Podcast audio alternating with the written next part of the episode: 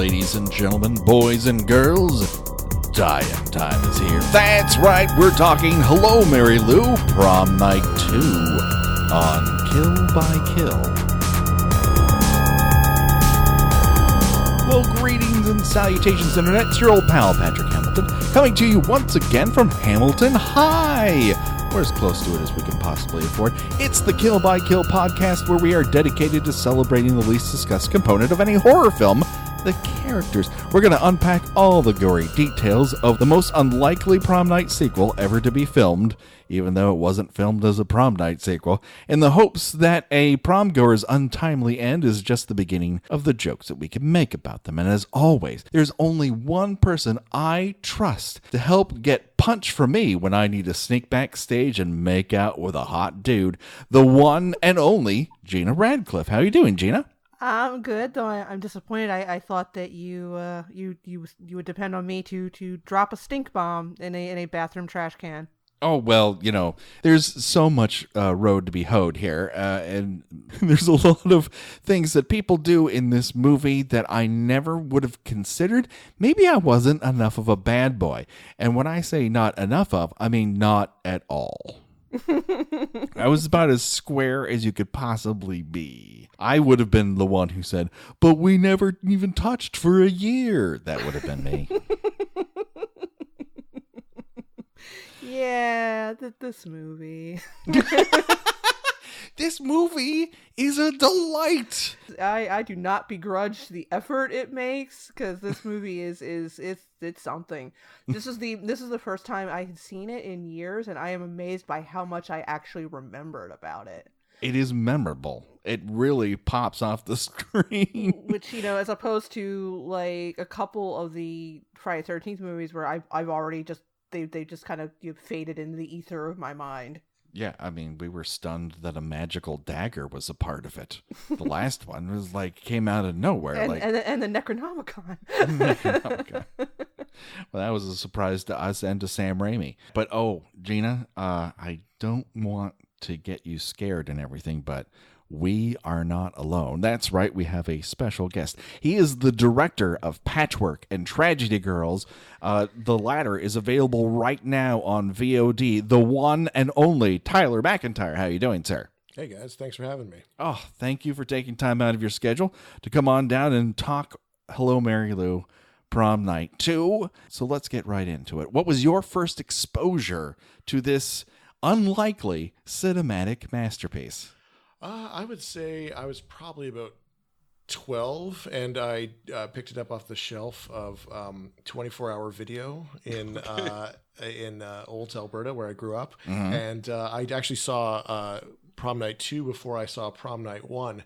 And that was on the recommendation of a friend of mine who claimed that it was shot in Edmonton. And I was like, shut the front door, which is about two hours north of where we were. And that seemed like very, like I'd been to Edmonton, you know? Mm-hmm. So that seemed like, you know, just around the corner kind of thing. Uh, and, and, and movies at the time were just very magical to me.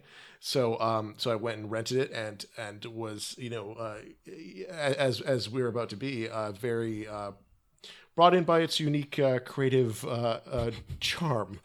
And uh, you know, just its complete fucking bonkers abandon with uh, style and tone, and uh, and I was actually, you know, even back then, like a huge Carrie fan, so I was very surprised to see that this was indeed a sequel to Carrie and not Prom Night. Well, how could you possibly carry on the many wonderful things about prom night when its absolute best character is killed in a, uh, when his his throat is slashed open and his date that he just met and deflowered both himself and her dies as it goes over a cliff. I mean, the movie is pretty much over after that. There's just disco dancing left to have happen. oh my god. I love that van. I love that buck full of joints. Everything about it just calls my name. I, have already forgotten that character's name. I want to say Sherman. I, I don't think that's right, but I, Slick is what what he ends Slick, up. Slick, thank you. a nom de plume that he gives himself. but I, I remember that scene. I, oh, yeah. remember that scene. Yeah, sticks right on out there. Uh, between that and the Neanderthal bully who gets his head chopped off, and Jamie Lee Curtis going bra shopping with the actor who played her brother. Those are the three things I remember about it. So here we are. We find ourselves um, not so much in the future uh, from where prom night ended, but actually the past. It, it looks a little. It kind of starts out like a like a with made for TV movie values. Oh, but yes. but you you shouldn't let that dissuade you because this movie was made by the devil. I mean, I mean, in the- in in the best way possible, and and I, and I didn't realize that you could say something has to do with the devil, and that's actually a positive thing. hmm But I'm some of this, some of the some aspects of this movie, and I don't think we'll necessarily cover them in, th- in this segment. But it's like this is the devil's handiwork. it's certainly tapped into something. It's one of those movies, and something that I was very impressed with with with Patchwork and, and in particular Tragedy Girls was its ability to reference other things that one might be familiar with, but not rely on them to the point where, let's say, you're naming your science teacher. Uh, the the name of a horror director, like that's a step too far. Well, yeah, I mean this this entire I mean like uh, I think uh, you know we actually uh, make a reference to that in, in our, our movie where we we named uh, one of the characters uh, Hooper and Cunningham Mm-hmm. because people don't really I mean you know people know Toby, Tobe Hooper but like horror fans maybe Yeah. you know like and not like the general public whereas like you know Craven Carpenter Henenlotter those are some Yeah. very specific names Heaven, that are Heaven not- a reach, but even still, if you're picking up a direct-to-video horror movie, Henenlotter at that time would be something that, That you was might for know. that was the first one I caught. I'm like I understood that reference.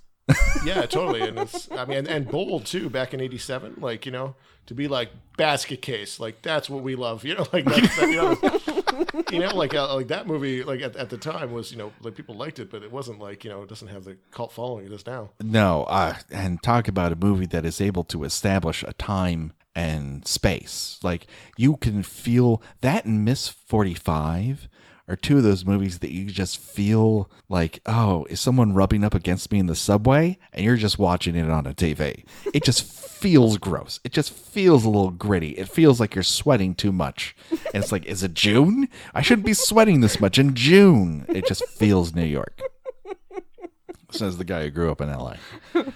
so we start, of course, with the opening credits here, and it's like the director was given a note that not enough scenes in the original prom night established the idea that hallways are in a high school, and he took that note.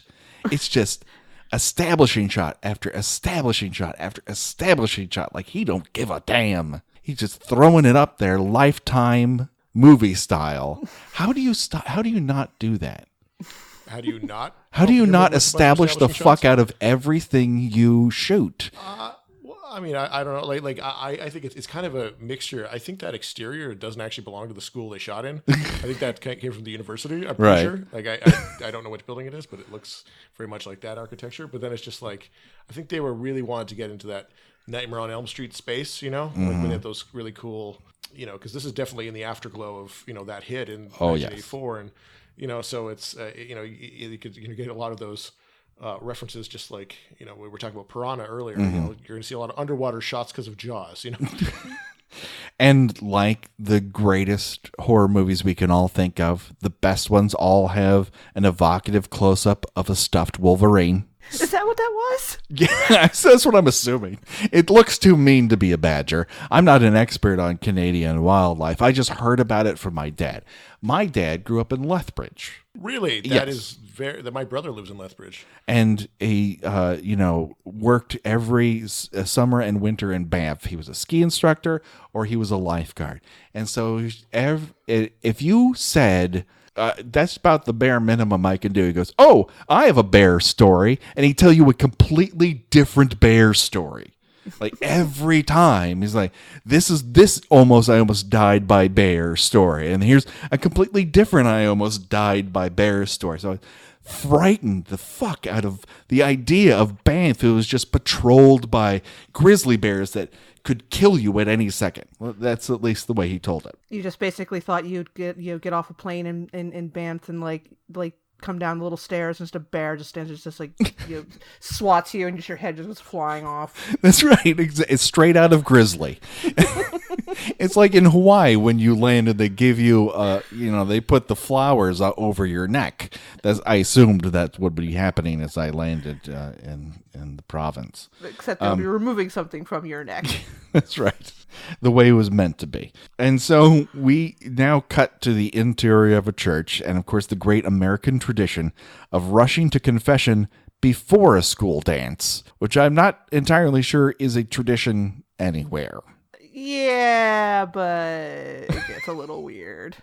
It's a little because the point of this, well, let's get into it and let's figure out if there is a point to it. Mary Lou runs through a litany of things that she's confessing to for the sole purpose of getting the priest to have a boner. I'm not entirely sure what the point of this is. I think Yeah, it's it's just to get him to, to, to drop his monocle, basically. Yeah, it's also a little unclear, like you know what the hour is. You know, like clearly the lights aren't on. Like usually there's hours for confession. Like where you know he's just sitting there when, when she walks in. Like literally he's been he's there for hours, just waiting for somebody to come in. Yeah, this is the same parish that apparently Exorcist 3 exists Yeah, in, where and there's a unlit lot- churches, as far as the eye can see. There's a lot of scenes in this movie that rely on entire schools being empty, just uh you know, teachers just leaving students in detention just to sit there alone. You know, a church that never seems to have any parishioners. Um, you know, a funeral has like six people at it, and it's just it's all very. This isn't a very heavily populated town. Um, Mary Lou writes her name and number inside the confessional in lipstick, and you have to admit, like the girl knows how to market herself. Yeah, she's like writing while talking to him, which is pretty pretty remarkable. Like she's getting a rise out of a uh, out of a priest, and yet she has great lipstick writing. Yeah, she- she must be experienced. She's a, she's a really great character, in spite of the fact that all we know about her is that she is super slutty. but she wears it with this joie de vivre. I mean, at, immediately I wrote down like this film is trying to establish Mary Lou is the Joker. Like she just wants to see the world burn. She doesn't care. Like she's here for kicks. She is straight out of like a 50s rock and roll movie where she's just here for the rhythm, man. Yeah, she she's not doing it to impress anybody, which is what I find. Like like she literally writes that, and it just like you know like the priest doesn't even notice it. She doesn't. It's not like she goes outside and is giggling with a bunch of her friends about like look how crazy that was. She literally did it for her own like sociopathic reasons.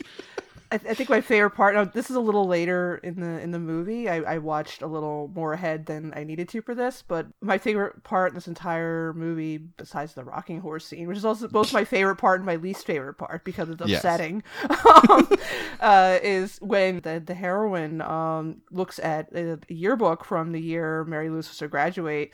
If you look closely enough, you can see that Mary Lou's nickname was Hot Stuff, which is just, just a, a nice little detail that I just, just tickled me to no end. Her nickname was Hot Stuff.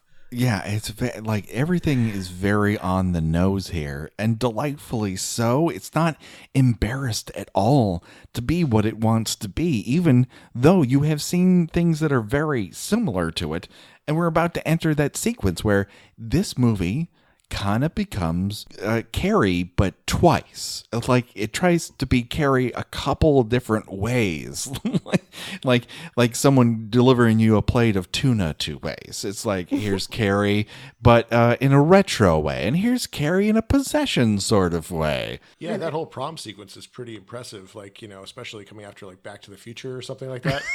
like it's uh, it's definitely ha- has it really tapped into that that whole '80s prom vibe. Oh, for sure. Well, I mean, even though it's '50s set, '57 or whatever. I mean, I wrote down it's it's like I know the outside it says Hamilton High, but it really should be Douglas Sirk High because there is a level of quiet desperation going on with some of those cutaway shots where guys just look off like I made the wrong decision, and the girl next to him is like, "Yeah, I did too." I hate this. And you read every single part of it. Like I paused, I kept pausing and writing things down about every background player going on here. It's just a rich tapestry of background work. And you can tell that Mary Lou is a real bad girl, not just by the way she talks, but by the way she walks, and that is by drinking punch and chewing gum at the same time. You are a badass if that's the way you do things. Yeah, she's got this like weird little like stripper shimmy she does. She she she does that often and, and, and I find it weirdly charming. Like when she wins prom queen, which I'm wondering who voted for her. um, uh, she's just, I mean she looks like she's about ready to just start like bumping and grinding. She's either the most popular like I wonder if it is if she has because we don't really see her relationship with women in the flashback. She we only see her through the lens of this Yeah. love triangle. There aren't really any uh, female characters other than her in the flashback, are there? Just Nah, the I girl, mean- just the girl that she tried that tries to put the cape on her, and she like you know right. gets shitty with her. But yeah, I mean like nobody else like when she's at the prom, nobody really else nobody else really seems to interact with her, which is which is a little weird. Well, other than uh, uh, Bill, uh, Yeah. who- who will come back later. Who, s- I mean, I think we should take a moment and really acknowledge uh, how amazing the casting of, of that guy is. You know, for, for as the future Michael Ironside. Yes. with the receding hairline. I, I'm just saying, like they, they probably looked high and low for that hairline. Oh yeah. And it's you know to put it on to 18 year old and really own it, like it's it's pretty amazing. Like that that's some hilarious specifics uh, specificity that that uh, I, I you know as, as soon as he sees me, you're like, oh, that's Michael Michael Ironside. Yeah. Yeah, they did. They did not need to do that that meaningful slow pan into his name on the on the uh, the nameplate on his desk. The older is like, oh, that's uh, that's Billy. Yeah, that's the same guy. I get it. I mean, I can't imagine what it must have been like for the casting director up there when someone said, "Oh, we need a Michael Ironside type." I'm like, what the fuck? I don't even know how the original Michael Ironside happened. They were let's to find another one. Get the fuck out of here. and so uh, we get the impression now he's Billy, Michael Ironside's character. So they have been apparently going steady. She asks him to go get punch. And while he's going to get her liquid refreshment, Mary Lou steps away. She eyeballs Buddy and she's like, You, me, your penis, backstage right now. She's fucking James Bond. She is what girls want to be and what guys want to be with, and maybe some of the girls as well. Like, there's a She might be what, what guys in the 80s want girls to be. That's true. But she's not a cool girl. This is nothing about being a cool girl. She's just she there's a swagger going on here that I have to appreciate. Even though I I might not encourage it as like let's say someone I might want to date. I definitely might want to hang out with her for a little while.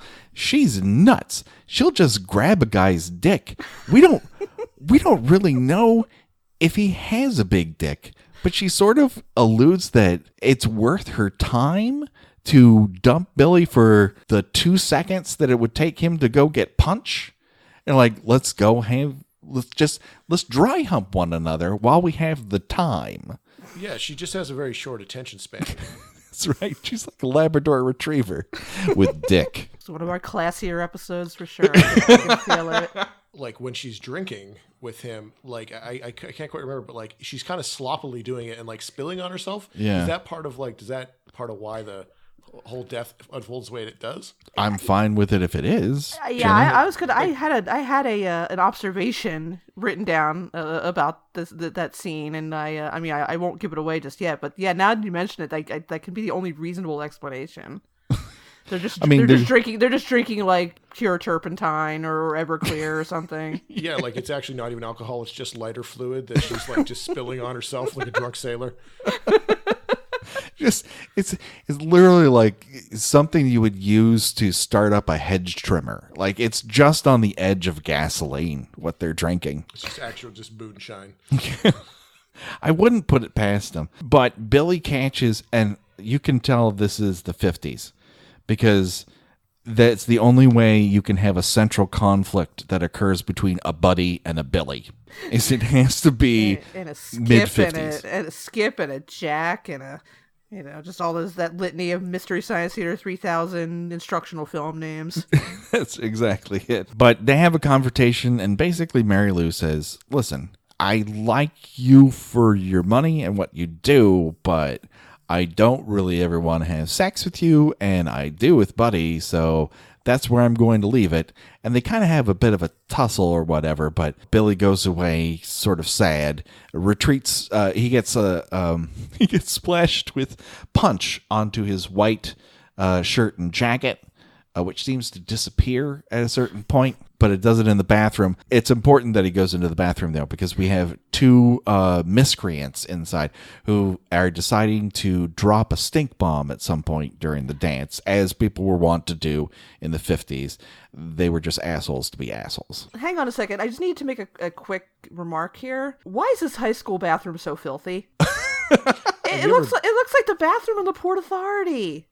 Like I, I Yeah. expected to see, I expected to see like a homeless man just like just sleeping in one of the stalls. Yeah, There's I like mean, I- water, there's like water and garbage all over the floor. yeah, I'm not even sure that's set dressing. I mean, uh, Archbishop O'Leary uh, High School in Edmonton doesn't have a great reputation as a you know a stand-up facility, but uh, it may uh, just be in fact that dirty. Like you know, I think they'd make an effort for prom Like a- night. It's supposed to be the most special night of the year. At least run a mop over it. I think they're trying to blend elements between this and A Nightmare on Elm Street, where things seemed, you know, grimy or not right. There's one element that seems off putting that, you know, is this a dream? Is this real? Sort of, is there an evil creeping into the natural world sort of aesthetic? Or it's just a gross dude's bathroom? Because guys in high school, I'm telling you right now, eh, probably a toilet overflows every day and not for a good reason. Yeah, and there are we already know that they're uh, Henenlotter fans, so which and those movies are grimy as hell. Yes. they hear that uh, the principal is on the way, so they stash the stink bomb in the trash unlit. Billy, you know, kind of gives the high sign. Are we to intune that that is Billy's dad? So being principal is like a family job? Like I didn't, I didn't get that impression He's was supposed to No? be his father. Okay. Yeah, No. I, I didn't get that really either. Okay. Maybe it just imprinted on him so much. Yeah, I mean, maybe he just he just internalizes this trauma. You know, he's a bit of a uh, you know he's a bit of a, uh, Oh. a bit dramatic. You know, Sure. Michael Ironside, a bit dramatic. Okay. Michael Ironside Jr. in this case. That's true. So he picks it up out of the trash, and now we have an, assi- an inciting incident just about to happen. Uh, we cut back out to the dance, and Mary Lou, uh, to the surprise of almost no one, and yet people clap. Some seem genuinely happy, others. Maybe this is a duty. Uh, maybe she made some Faustian deals around along the way. Who's to say? But she's gotten her want. She wanted to win, and she totally does. She is the prom queen. Is that last year's queen who can't quite get the cape on? She's like, "Fuck it, just put that crown on me. That's all I want, anyways." Yeah, I mean, I assumed it was like a student council president or somebody. Yeah, Sure. there's always somebody who gets stuck with that that thankless task. And is there is there no prom king at Hamilton High? Who needs it? I mean, uh, t- Maybe they were going to get there, but uh, I just feel like she just would have have just time. sh- she would sort of shoved him off the stage anyway. that's right. She doesn't need it. Yeah, I mean, uh, I'm also like I- I'm Canadian, so we don't we're not really big on proms up there, but uh, uh, like there's just not that many of them. Uh, it's much a little bit more of an American thing. So, like, are prom king and queen elected separately in your experience, or is it like, or, or like I just assumed that that uh, you would vote for one, or like vote for a couple. You know, I mean, it, you know, it's been roughly 75 years since I've been in high school. um, the to to my recollection, I don't recall ever being given a ballot, but I, I'm pretty sure they tend to it, it does tend to be couples. Mhm. So because they're supposed to do a dance, and you know nobody wants that kind of awkwardness of you know dancing with someone you didn't come to the prom with, but what I was you know going to go into is this is one of those movies where it has a sort of there's there was a character who has a you know sort of Machiavellian plan to win prom queen, and I just don't recall it being that big of a deal in high school, and yet it's a and that yet it's a it's a constant trope. Yes. I mean, it's even to this day, it's still, you know, this is the most important thing that that uh, in a young woman's life that she gets to be voted prom queen. I think I was out of high school a week and I could not remember who was voted prom queen in my in that you know for the senior prom. It's, it's it's it's a very weird trope that almost never reflects in real life. by that logic, wouldn't uh, you know Ironside Jr. also be getting a prom king crown shortly after this if he weren't uh, about to you know commit uh, homicide? Uh, Presumably, yeah. presumably. The only thing that anyone seems to care about is that Mary Lou is winning. That's certainly all that Mary Lou cares about cares about, and she's the center of of this particular universe. So once she accepts her crown, Billy loses it. He decides to, he's going to mess up her big moment, a la what happens in the original prom night. He drops a stink bomb from the rafters, the most rickety of rafters above her, and it immediately catches her dress on fire. Oh my god, this thing goes up like it's made of crepe paper. Yeah, it's like a real hamster dust and kerosene sort of. It, it's astonishing. like is it is like a dress made out of gasoline soaked cardboard. It just whooshes immediately she is on fire and we get a legitimate full body burn in a prom dress that cannot be easy. Yeah, yeah. The um, I read somewhere that it was like the longest, like like you know, burn of that kind that was done, which is like with their incredibly like un, uh, like uh, I mean I, I don't know how unsafe they are, but they're they're tricky and they can't last very long. No. But they did like you know, so it's very challenging like logistically. So Well, the- don't want to literally burn someone to death. Yeah, though the one thing that I learned lighting people on fire from the Waterworld show was is you can't breathe once you're lit on fire because you would literally breathe in fire. you would yeah. burn your lungs. So that's what it comes down to. The longer a fire burn goes on, that person has to hold their breath for the entirety of when they're lit on fire. So when like in Halloween 2, that Dick Warlock one when he walks down the hallway and it just goes on and on forever. You can't believe it. It's so good. But he eventually just falls to the ground. She is in and he's wearing overalls. This stunt person is in this dress which is a halter top. I just find it insane to do a full body burn in a strapless gown. I don't even know how that's possible. Yeah, but it's a, it's a good effect, you know. Like Oh uh, hell yeah. It, it takes an awful long time for anybody to respond to this. No, people respond to this as if that just the stink bomb landed. They can't even look at it. They immediately just start turning their backs to her as if we always knew this was going to happen, Mary Lou. Yeah, like well, nothing, nothing we can do about this. You know, I mean, burned bright and died young. you know, no, nobody's you know leaving to call the police. You know, nobody's saying, "Hey, you know, there's got to be a fire extinguisher somewhere in this school." They well, just well, Bill is Bill is screaming, uh, "Somebody help her!" Yes. from his From above, calling attention to the fact that he was the one who is now committed murder. Like he makes absolutely no attempt to leave town No. or disassociate himself from this location. He literally becomes the principal of it. Yes. Uh, not to jump ahead, but there is very little legal consequence. No. Or seemingly no legal consequence. There may not be cops in this town. We don't really know. But he does attempt to help in that he runs towards a burning person with his jacket and then goes, eh, yeah, he does. No. He, he does like you, you know what? No, that that's I think yeah. No, I'm good. No. I'll, I'll just I- lay. I'll just lay down, and start pounding on the stairs. That's right. Yeah, like that's that's one step away from just covering her with more alcohol. That's true. His his jacket is probably uh, covered with the, the same grain alcohol that, that her dress is. And then, a- as she, looks to the heavens and we see her curse the everyone's existence, basically like this was my moment, and you all ruined it. You decided to burn me alive. Well, I'm not leaving this high school. I'm gonna haunt it for the rest of my life. And then a trunk closes by ghost magic. Is that the saddest thing you could think of, when you're entirely spending their, your years in the afterlife just haunting your high school? Yes. It, it's like it's like Twilight, how they just they're just eternally in high school. And why would why would you want to do that to yourself? Yeah, it sounds like a fucking bummer, dude. I, I have a quick question. You'd mentioned that um you know he that uh, Billy never you know, evidently never saw any legal repercussions for for accidentally air quotes setting fire to to to Mary Lou. Mm-hmm. How did they explain how she died? Because it's just like, oh, that was that girl that caught fire. And Yeah, like, yeah, like well, literally, they were like probably like spontaneous combustion. You know, it's, yeah, it happens. You know, Yeah, it's not that Yeah. the whole school burned down. it's says she burned down. Yeah, someone dropped a burning thing from the ceiling and she caught on fire, and, and no one goes, you know, I think that probably happened because of that burning thing that dropped from above the stage.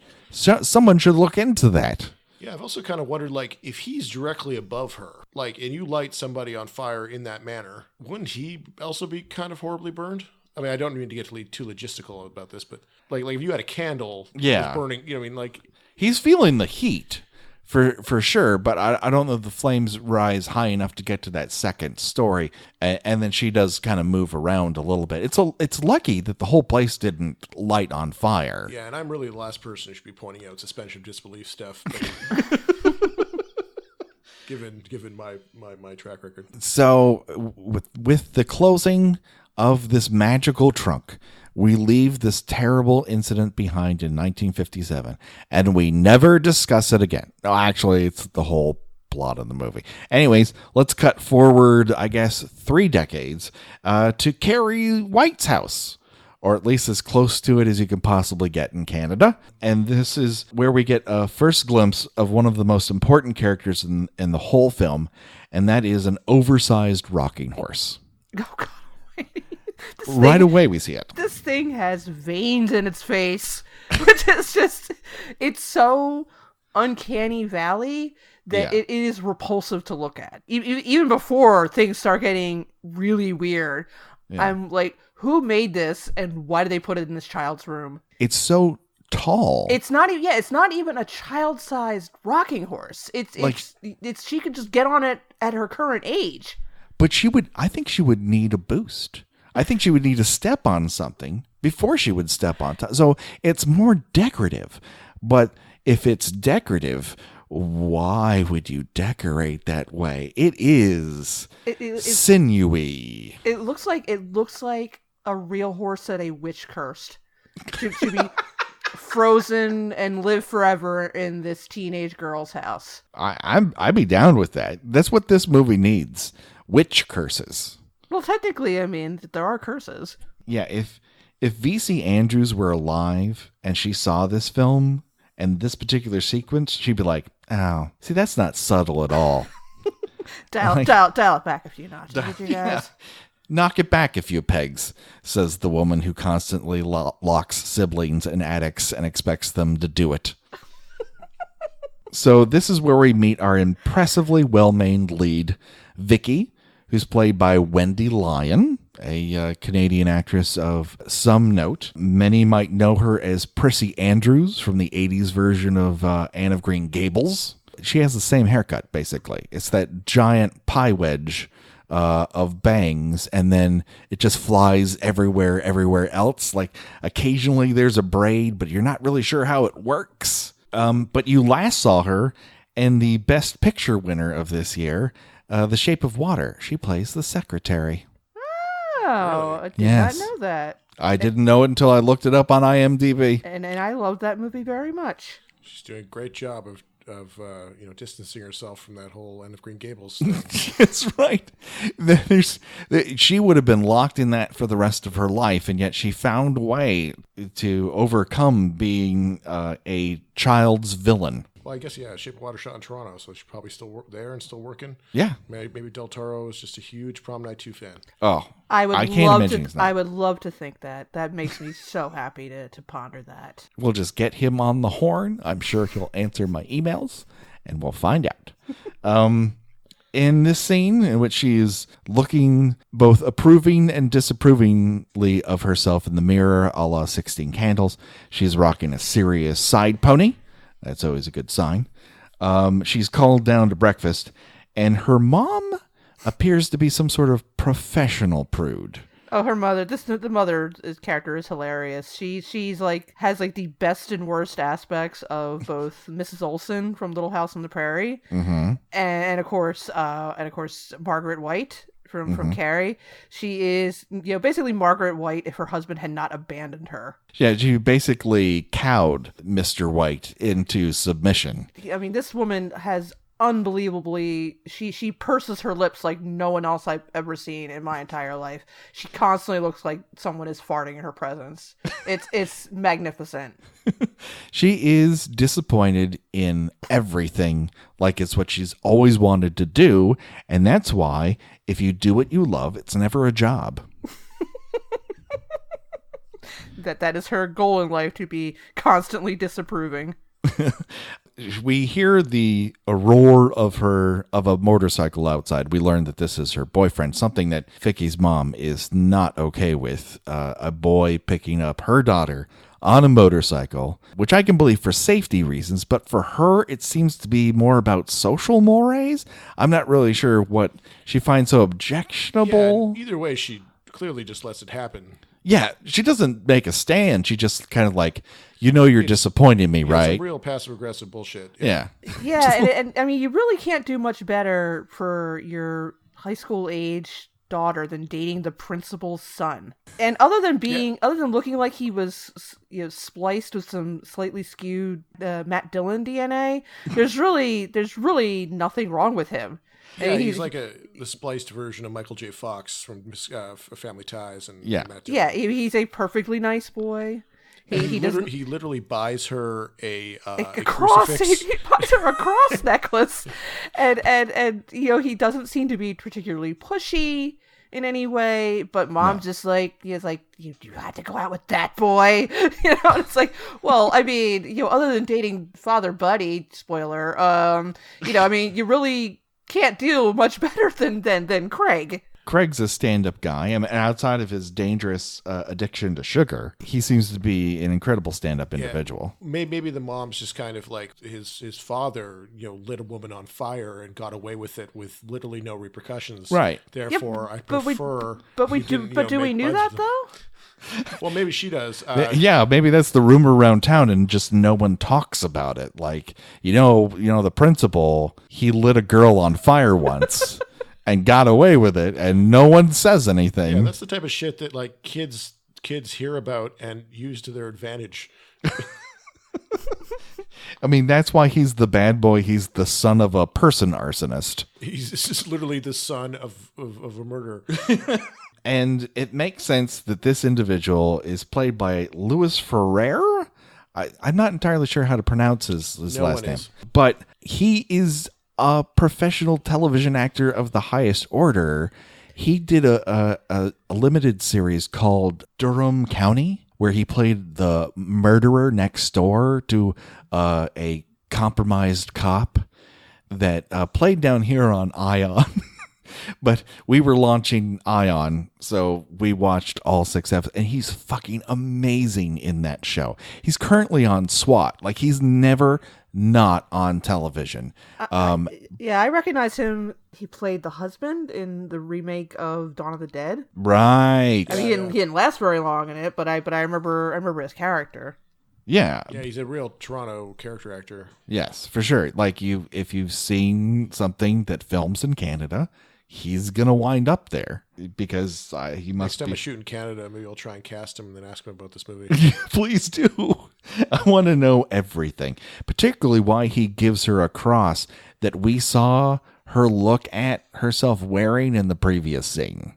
Like she just getting another gold cross. Like, maybe she collects them.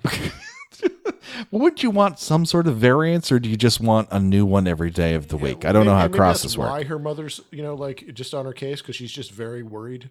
He's not the kind of boy who will give you seven crosses for all the days of the week. He'll probably just stop at one and expect something more on his motorcycle. From this, we learned that they both need uh, stuff for prom. Uh, Vicky's mom is not going to pay for a new dress, uh, even though dad was somewhat interested and almost took her side, but then was immediately bullwhipped into his corner, never to talk again until he's propositioned by his daughter. And then uh, he is kind of like, I don't know, I'll, I'll, I guess I'll get a tux or something like that. We cut to science class. And a, a where a presentation is being given by a guy who definitely saw real genius at least ten times. Oh yeah, yeah, definitely. Yeah, the, uh, we this is Josh, and he is a character with a capital C. He's really giving it all he's got. He's making the most of every moment of screen time, and he wants you to know that's his real hair. And yes, it does extend from his skull that far. Yeah, he's really making a meal out of this scene. He does. Uh, this is the first incident in which a character is given a horror director's name, but this is real on the nose. Everything about this is on the nose, right up until the point at which he is trying to sell this potato clock. Or is it potato It's ra- radio? It's a radio. It's a radio. I, But I did. he- I uh, did like. I did like the jokes. The joke you said he made a radio out of an avocado, but could only get Mexican radio stations. Wah, I, wah. I, I thought that was kind of amusing. what I did not find amusing is when he leans down and makes this obscene tongue waggling motion when talking about how potatoes are like the ultimate vegetable. I'm like, okay, where are we going here, movie? I'll tell you where he's going. He's going to the line that this experiment will be inserted into the annals of scientific history and that it can be painful. oh boy. The- You know, I you know the screenwriter was just like, "Yep, I'm done for the day." yeah, that's right. Leaned back from the typewriter like finished, order me some cocaine. This is the audition monologue. Faux show. Um, it's not that it's not entertaining. It's just it's a bit much. Yeah, I mean, there. This is this is the wacky guy. You got you Yes. got the nice guy. You got the wacky guy. You've got the the nice girl. You got the kind of bitchy friend, and then Mm-hmm. you've got the mean girl. So they're setting him up and they're knocking him over. We also meet uh, the designated uh, BFF, and that is Monica. Uh, she laments that she is unable to meet a guy who would take her to prom, and she just doesn't get it. And then a gentleman with an extremely dry look haircut leans over and asks, May I talk to you after class? And she's like, Fuck off. and I'm like, Yeah, okay. All right. This is shorthand. You're telling me everything I need to know about this character. I'm cool with that. It's worth uh, mentioning that I think even at this point, what we're like 12 minutes into the movie or something, like Yeah. It covered a lot of ground here. You know, say what you will about uh, Prom Night 2, but it's uh, nothing if not efficient. No, it knows exactly where it wants to go and exactly how to get there. It wastes no time and makes the most of absolutely almost every other scene. Occasionally, you find a dead spot, but they're they're rare in, in, this these particular parts. I'll tell you what is a dry spot, and that is when we cut to Principal Dad's office and we discover that Billy Nordham has grown up into the professional weirdo that is Michael Ironside. He has a handmade uh, football shaped pen holder. Just to remind you, this is not Canada, despite the way every single person talks. This is America. There's no way that a Canadian would have this handmade football pen holder. This has to be taking place in America. Good old U.S. of A. That's right. uh, this is where we learn that uh, Craig has not broached the subject with his dad quite yet, that he would like to take a year off before going to university. And this apparently is a big fucking deal for reasons. Yeah, I mean, well, he doesn't have to, in theory, contend with you know a potential felony charge, so he should really just get his life in order. He- Prom's he was coming planning- up and He he was planning on retiring. How, how's he going to do that if, if if Craig doesn't go to principal school?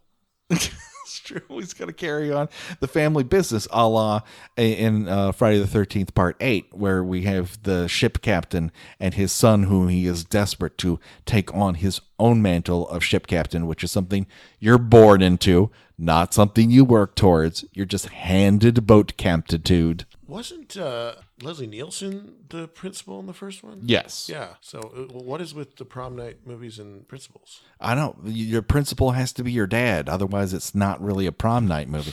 I- I wonder if in the remake the lead actress's dad is the principal, or it's something someone completely different. I never saw the remake actually. Uh, did, did you did you see it, uh, Gena?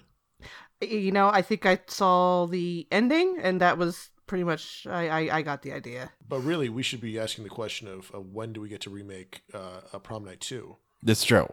This is the one thing that. Well, I don't know if you could recreate this. This is something that happens when not when no one is watching. I mean, the this was this film was made under the auspice of being its own thing. It was not prom night two, and they Yeah, melded was it, together. Haunting of Hamilton High. Yes. So this is something that not a lot of expectations were, were put upon, and, and it just they added the prom night two to give it a boost, so that oh, this is a sequel. but really its its aims are for Carrie and for Nightmare on Elm Street. So the whole principal dad element is just a weird, just like they're dealing with the same transoms of where people pull influences from. I guess I, I'm not particularly sure, or it was just a riff off of the last prom movie the director and writer had seen, and they decided to go in that direction. I don't know. Yeah, I mean, this was like I think at the tail end of uh, the Canadian exploitation tax shelter stuff. So I'm sure it was uh, somebody who had uh, income they needed to hide and uh, decided that they'd bring this movie into the world. That's right. And so many great things were uh, in the exact same way. Regardless, Principal Dad and son Craig are at the crossroads. They're not on the same page. Uh, we now cut to uh, Vicky's other friend, Jess, who looks like a Neil Gaiman character, was granted the breath of life. I actually just wrote it down as not Joan Cusack. Because I got a real Joan Cusack vibe from her. I don't know why, but just kind of like the. I think I was thinking of her character in Working Girl, where she had like the super big hair and the kind of vaguely punky wardrobe. I, they definitely share a haircut and a sort of um, I don't know a, a grand uh, cartoon bird sort of gait. Uh, they have a manic energy that they share. But we learn a couple things about Vicky. One that she's off to a doctor's appointment that is not at all fraught with subtext or meaning that is not yet spoken out loud. Where no, no, no, it's just a doctor's appointment. Everything's fine, I swear. and, and she does that classic again. You know, this is something that only ever happens in movies where she calls out a character's name and they turn around they're like nothing, and then they just and then they she just walks away. Have, Yeah, either, have either of you ever done that to someone or had it done to you? Oh, I, I've certainly waved at people who have waved at someone else. That happens to me every other week. But n- me say, "Oh, Gena," and you turn around and I go, "Eh, nothing." I'm gonna come up with something to say, even if I'm changing the subject of what I wanted to say aloud. Yeah, I really only do it to mess with people, like uh, my roommates and you know, various family members. You know, Just make them look foolish in public. It's like I didn't say Um, anything. What are you doing? Uh, we just we real gaslighting bullshit. we continue with Vicky in uh, walking down this this hallway of doom. This is where we meet her nemesis, Kelly Henenlotter. And like any good friend, uh, Vicky immediately steals Jess's idea of breaking into where the uh, drama school stores all their old costumes. Maybe there's a dress you could wear to prom in there. She doesn't wait for her friend Jess to come back from this completely unimportant doctor's appointment that is not dramatic at all, I promise you. She just breaks in there, fuck this, starts leafing through the costumes, and this is the first time it occurred to me that this movie is slightly aping what happens in student bodies. How so? Well, the lead character in that breaks into the drama school's costumes supply to find a dress to go to prom Oh right, uh, right, on the fly. yeah. It's been a really long time since I've seen that movie. See it. Oh my god, the first With the third of like, the breather. yeah, I'm with you.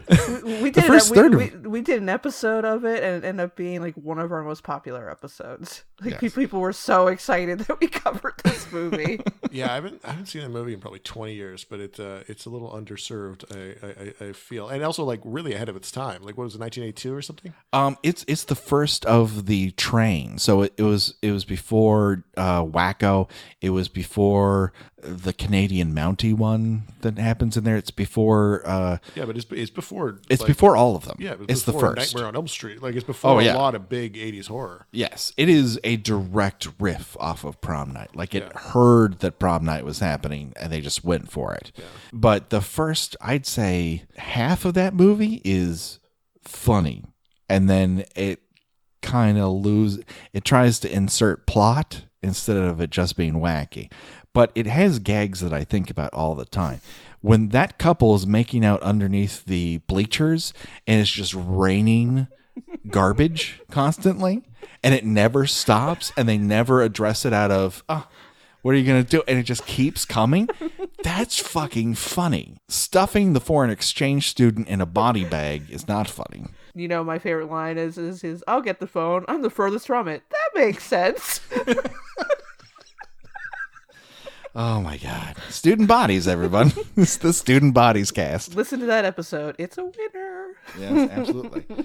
so when Vicky enters the where all these costumes are uh, are stored, it is so trying to be Nightmare in Elm Street in this sequence. It's like she's going to the darkest, dankest, scariest place in the whole school, the drama department storage area. It's where all drama de- dreams go to die, and it's haunted by all of them. Yeah, and they just throw random things that belong to a dead girl in the. Now you would think like, you know, wouldn't her family might have maybe wanted that crown? Yeah, I mean, wouldn't the cl- crown be like burnt? You would think, but but it, it, it it's it's kept alive by her ghost magic. Oh, right. Yeah. Yeah. Um. Again, I am not the person who should be pointing out that stuff. I, really, just wa- if you know anything about me, you know that I do not give a fuck. Oh my God! There's so much drama when she walks down those stairs. Like Norma Desmond's descent down the stairs in Sunset Boulevard occurred with less fuss than Vicky walking down these stairs. Like we get it. This is big. This is important. I want to. I want to return to something because it occurred to me here. How would you guys describe Vicky's hair? Because I wrote down that it looked like a plated bread loaf made of golden retriever fur. Yeah, I mean, I think it's her. It's her actual hair, right? Like, it's Yes. Not, like I don't think it's a wig. Oh no. Yeah. No, that that that she was born with that. And that's what that's I think got her the Prissy Andrews job was like, oh, she's like in the midst of Newfoundland or whatever the fuck uh Anne of Green Gables takes place and she's got Uh, Prince that Edward much Island, There you go. I knew it was something. And uh she has a ton of hair in that. So it's it's 100% hers, but no one knows what to do with it. It's equal parts voluminous and dry. It's it's like a, a tumbleweed just parked on her head, and someone's like, uh, "Give that a quick braid." Yeah, yeah, I was kind of more distracted by her her clothing, mm-hmm. which I I can only assume that it was entirely her wardrobe was entirely chosen by her mother because she looks dressed to do a Christian puppet show, like a, about as as like I, I hate I don't have a better word for this, but as sexless and mm-hmm. unflattering as as a teenage girl's wardrobe could possibly be. And and I know about unflattering teenage girl wardrobes. I, I remember that much about being a young person and you know wearing everything you know oversized and you know baggy and covering every inch of flesh, but it's not that her outfits are baggy, they're just very unflattering. Like she has like the kind of she's got the mom jeans and like the the uh you know the the button down camp shirts and they're all it's it's a very middle-aged soccer mom which Yeah, you know, which I guess is supposed to kind of make her her transition into you know when when you know, you know again spoiler for this 30 year old movie when she is possessed by Mary Lou she becomes more you know sexually aggressive and and you know kind of dresses the part. I guess it's supposed to make that more jarring but I I all I'm thinking of is, is, is, is who's making these who's making this girl wear the, these you know these sad camp counselor outfits Yeah, I mean, it's definitely like a function of like the story, you know, like like it's it, you know they do need to give her somewhere to go, as you point out, but you know it it it does um, does do much to set up the character because she looks like the kid who says no in the "Don't Do Drugs" commercial, you know. That's right. Well, yeah, getting back to you know another callback to to student bodies is how the the very virginal final girl wears a a pin on her jacket that says "I said no." Her wardrobe is voluminous where it should be tight, and tight where it should be voluminous. It's very off-putting, but like you said, I, I think it's to a particular point.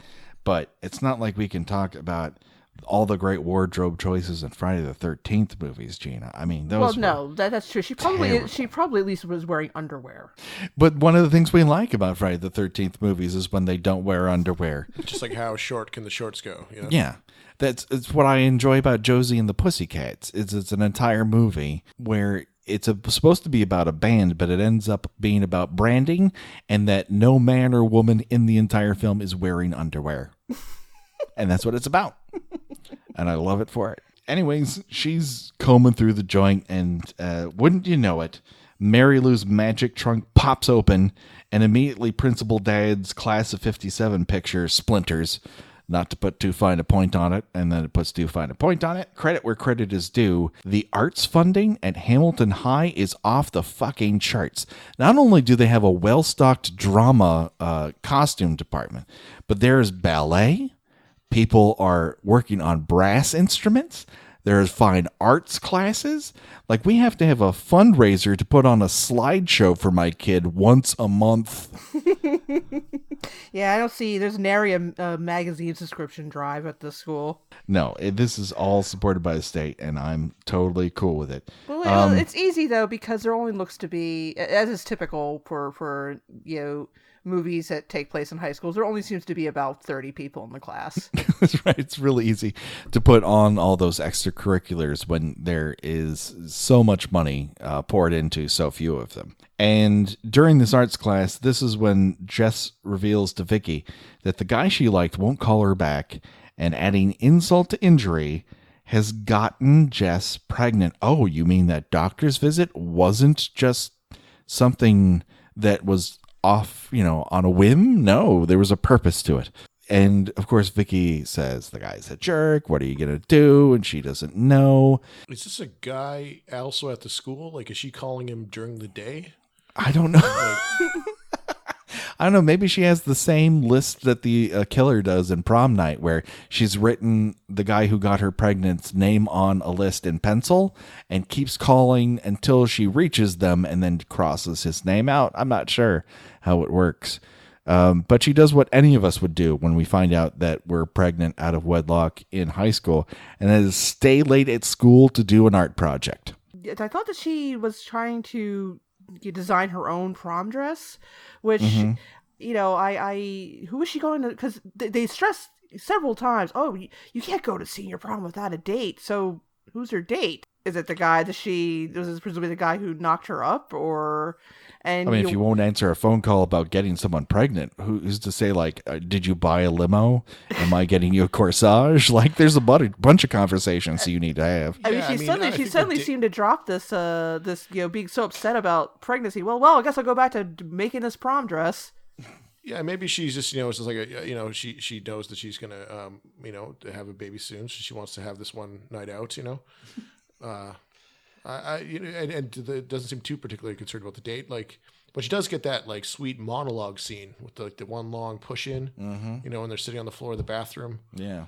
Like it's it's real um, after school special. Yeah, it's kind of like first season of Party of Five sort of vibes, you know. right. it's supposed to be so easy. Why is it so hard? um. So Jess, you know, like most students, able to stay at school till all hours on a first name basis with the janitor. Yeah, I just thought it's like lock up when you leave. like, okay. Yes, lock up these single doors in the school. so she remains at school. It's something that city employees are totally allowing. Again, this place has no repercussions. You can kill at will. Yeah, this is pre Columbine, so you could, you, could just, you, could just, you could just lurk around in like hallways and into empty rooms and, and the rafters. No one cares. No one's yeah. around. No yeah, one's well, around. I think the principal being a fucking sociopath and uh, literally burning a girl to death probably, you know, colors his whole leadership style. Yeah. He's too busy covering up his own crime from 1957 to notice that one of the girls is staying up at, at all hours on school grounds unsupervised. Yeah, it seems like a very strange, like, I mean, I, I don't know. I've never tried to, you know, make a prom dress, but, uh, like like I wouldn't I literally wouldn't think to like you know I got to go to this costume shop and find something I can wear. You know, it just seems like such a strange like. Don't you have other friends who might have dresses? I mean, you're in a school full of people your age. I don't know. I don't know. It, it's always weird, uh, and I, I think I found this again with the original My Bloody Valentine, where people's also Canadian. It's total. I, that's where I I think I'm coming from. This where these these dance celebrations have completely different meanings. Like, I'm still struck at the fact that grown adults in My Bloody Valentine, the original, are like, this dance is a big deal. Like, I can't wait to boil hot dogs in a different location and drink in a different location and dance in a different location than we do every fucking night. Like, what makes it special? I don't get it. Um, she's in the middle of this art project, but uh, she tries to pry uh, apart the beads of glass that are inside Mary Lou's prom queen crown that Vicky located inside of the trunk. This triggers the magic trunk to scream like a shark in the Bahamas, a la Jaws the Revenge. And um, it creates sort of a poltergeist sitch in that room where there's a lot of loose newspaper from uh, art projects dancing around. And we get a very lackadaisical sort of. It, it presents a couple different ways to die. It's almost like Final Destination. It can't decide how. This entity can't decide how it wants to undo Jess from this mortal coil. Will it put her underneath the paper cutting board? Oh, I got Will- I got such a moment of nostalgia from looking at that thing and remembering the time in which like fourth graders were allowed to use this this paper guillotine basically. just like like yeah, just put your hand right right near this this you know bladed hunk of wood and just so you can you know cut these papers down into quarters. Yeah, and it, decapitating her in that thing would have been actually pretty rad. Like it's kind of a feat of misdirection in that it presents that element first, and so like uh, you know, for those of you who haven't seen the movie, which I really hope you you, you watch this before listening to this, uh, but. Uh, uh, you know, she she gets kind of dragged once with with this supernatural stuff towards this paper cutter, and it, it, it even opens as if it's going to slice her head off, but then it moves on to her being hung from the light fixture, in a very Nightmare on Elm Street sort of way, this piece of material snakes around her neck and hangs her from a light fixture, a la, uh, you know, the boyfriend who ends up in jail in, in that film. And you're like, okay, I, I know how this ends, but then it goes on. Yeah, it throws her out the window yeah. and she falls to her death. A defenestration a la the original prom night. Yeah, and it's it's very strange because it's almost like no, no, no, no, that death is too cool. No, no, no, no, that one's still pretty good. We're gonna go with the, mo- the most like one that's literally from the last movie.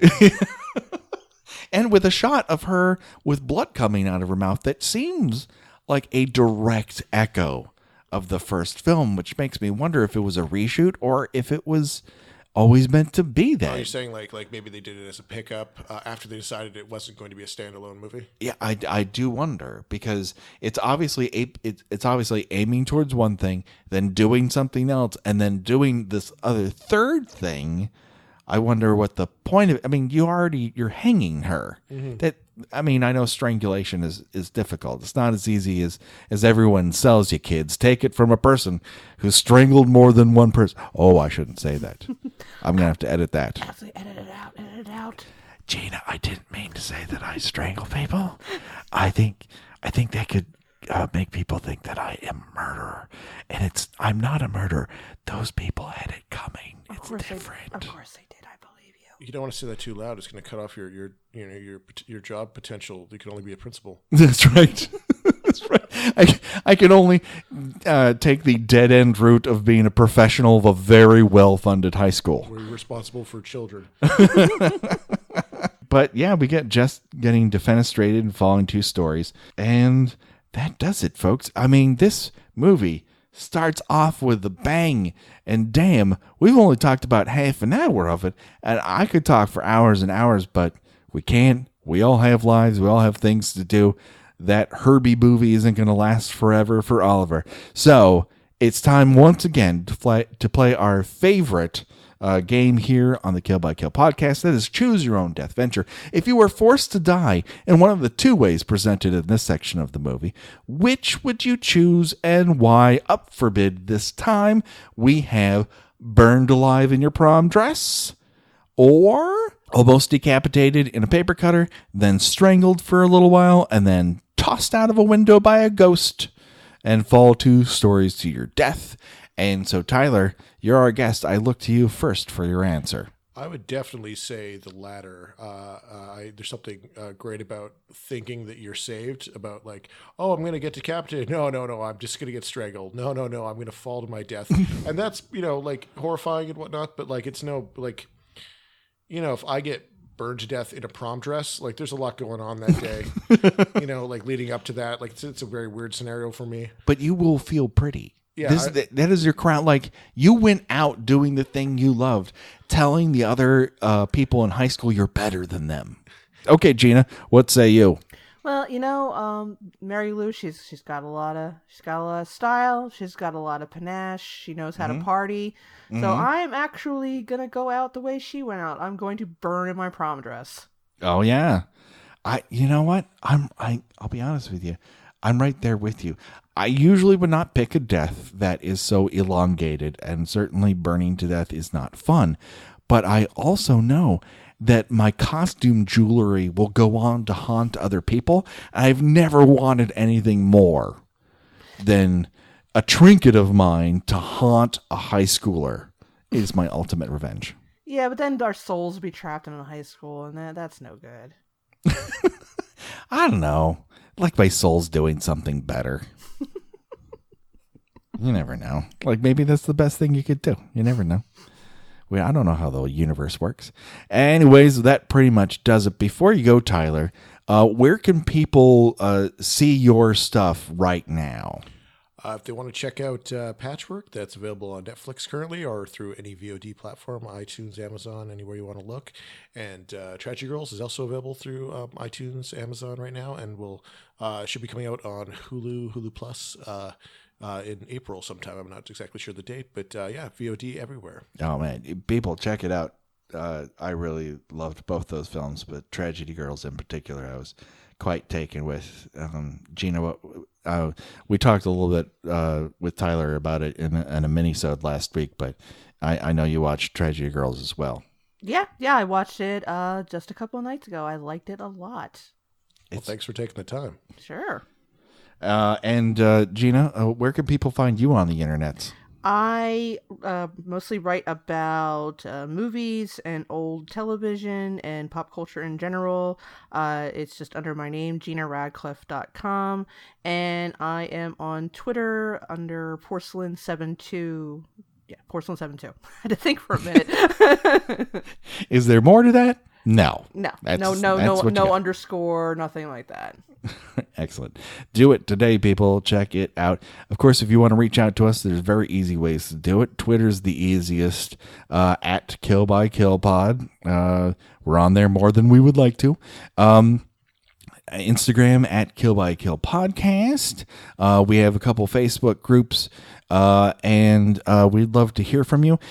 And please, if you can, uh, if you haven't already, uh, take some time and rate and review us on iTunes. It sound I know everyone asks you to do it, but it's super important for an independent podcast like ourselves to be a little bit noisy, to to be recognized.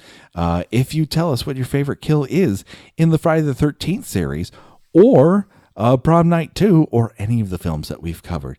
We will talk about it on the air here. That is our solemn promise to you, the Kill by Kill listener. Until next time, when the body count continues, for myself and for Tyler and bye bye, everybody. Bye.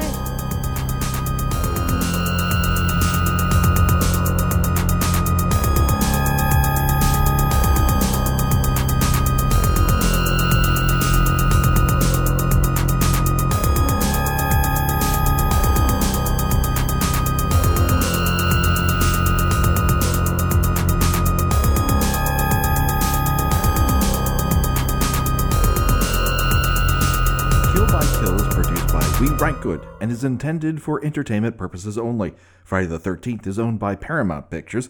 Jason is owned by New Line Cinema. No infringement is intended. Kill by Kill logo was designed by Josh Hollis. Visit him at joshhollis.com. The Kill by Kill theme was created exclusively for us by Revenge Body.